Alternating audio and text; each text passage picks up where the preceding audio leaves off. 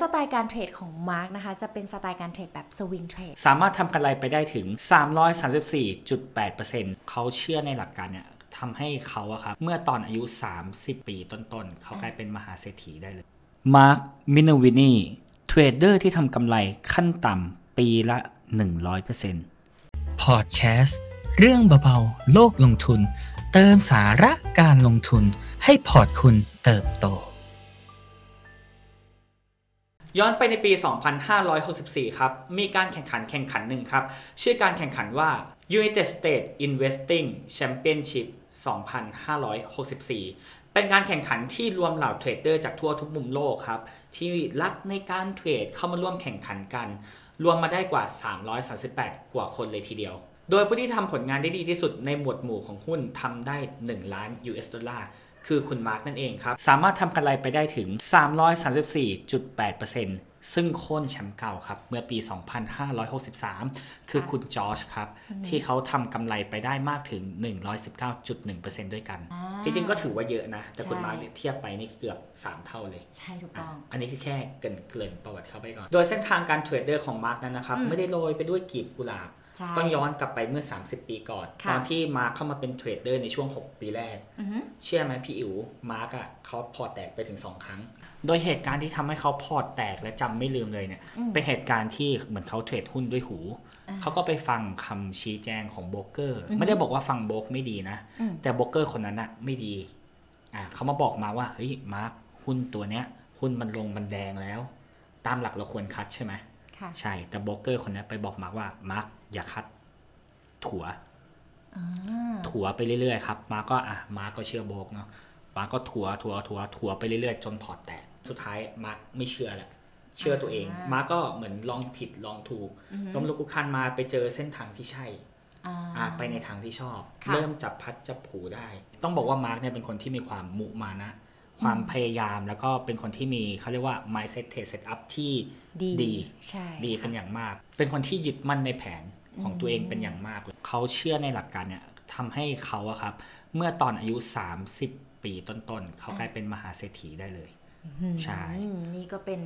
เรื่องราวนะคะ ของพ่อมดแห่งตลาดหุ้นนั่นเองนะคะใช่แต่ในทางนี้ทางนั้นนะคะ เราก็มาลองฟังหลักการในการเลือกหุ้นของมาร์กกันค่ะ โดยมาร์กนะคะจะใช้วิธีคัดเลือกหุ้นนะคะ ใช้เส้นค่าเฉลี่ยทั้งหมด 3 เส้นนะคะ ก็จะมีเส้น 50 วัน 150 วัน และ 200 วันนั่นเองนะคะ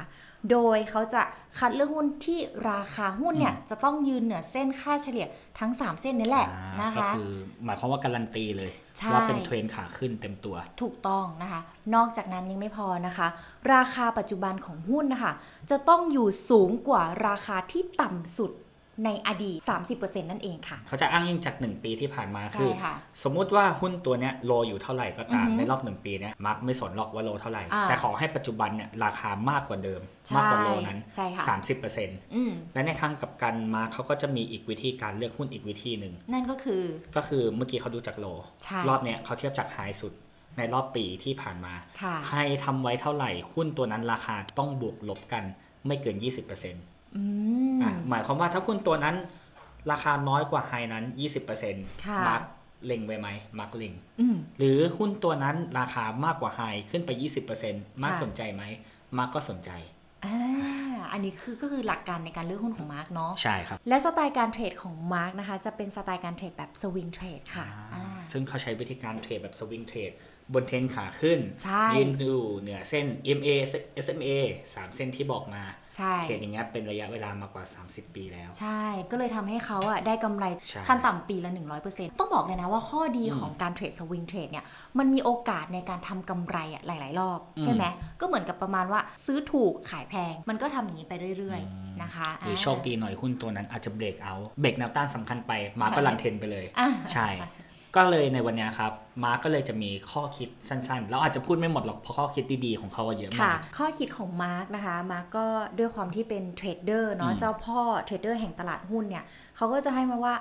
ก่อนที่จะลงสนามจริงๆอะค่ะจะต้องมีแผนนะคะรองรับทุกสถานการณ์นั่นเองนะคะ เหมือนเวลานักรบที่เวลาจะออกไปรบมาเนาะใช่เขาคงไม่แบบถือดาบถือโล่ออกเป็นบวกเลยใช่ไม่ใช่ เขาก็ต้องจะมีการวางแผนการอ่ารบก่อนทุกครั้งถูกต้องาตลาดหุ้นก็เหมือนสนามรบนี่แหละฮะวางแผนดีแล้วก็ชนะศึกไปอ่าถูวางกแผต้อนงไม่ดีแล้วก็แพ้ในสงครามไปถูกต้องใช่ค่ะ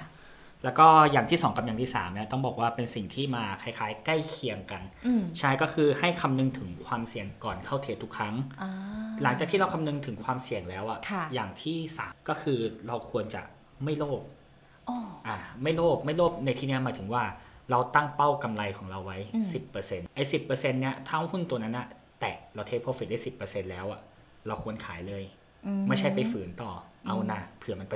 12%มาร์กไม่มีความคิดนี้นะ มาร์กไม่โลภอ๋อถึงเท่าไหร่มาร์กเอาเท่านั้น ลงมา cut ตรงไหนมาร์ก cut ตรงนั้นเลย ก็คือเรียกง่ายๆว่าทำตามแผนอย่างเคร่งครัดโอ้โหนั่นเองนะคะใช่ครับและที่สำคัญนะคะ อันนี้เป็นข้อสำคัญของเขาเลยค่ะ ก็คือมาร์กเนี่ยค่ะมีการจดบันทึกการเทรดของตัวเองเนี่ยทุกครั้งเลยนะ ถ้าเราลองสังเกตนะคะ หรือพี่ๆนักลงทุนที่ฟังเราอะค่ะ สามารถที่จะนำไปจดบันทึกการเทรดของตัวเองได้นะคะว่าในการเทรดของเรารอบเนี้ยค่ะ เราเข้าซื้อเพราะอะไรอืมนะคะแล้วเข้าซื้อจุดไหน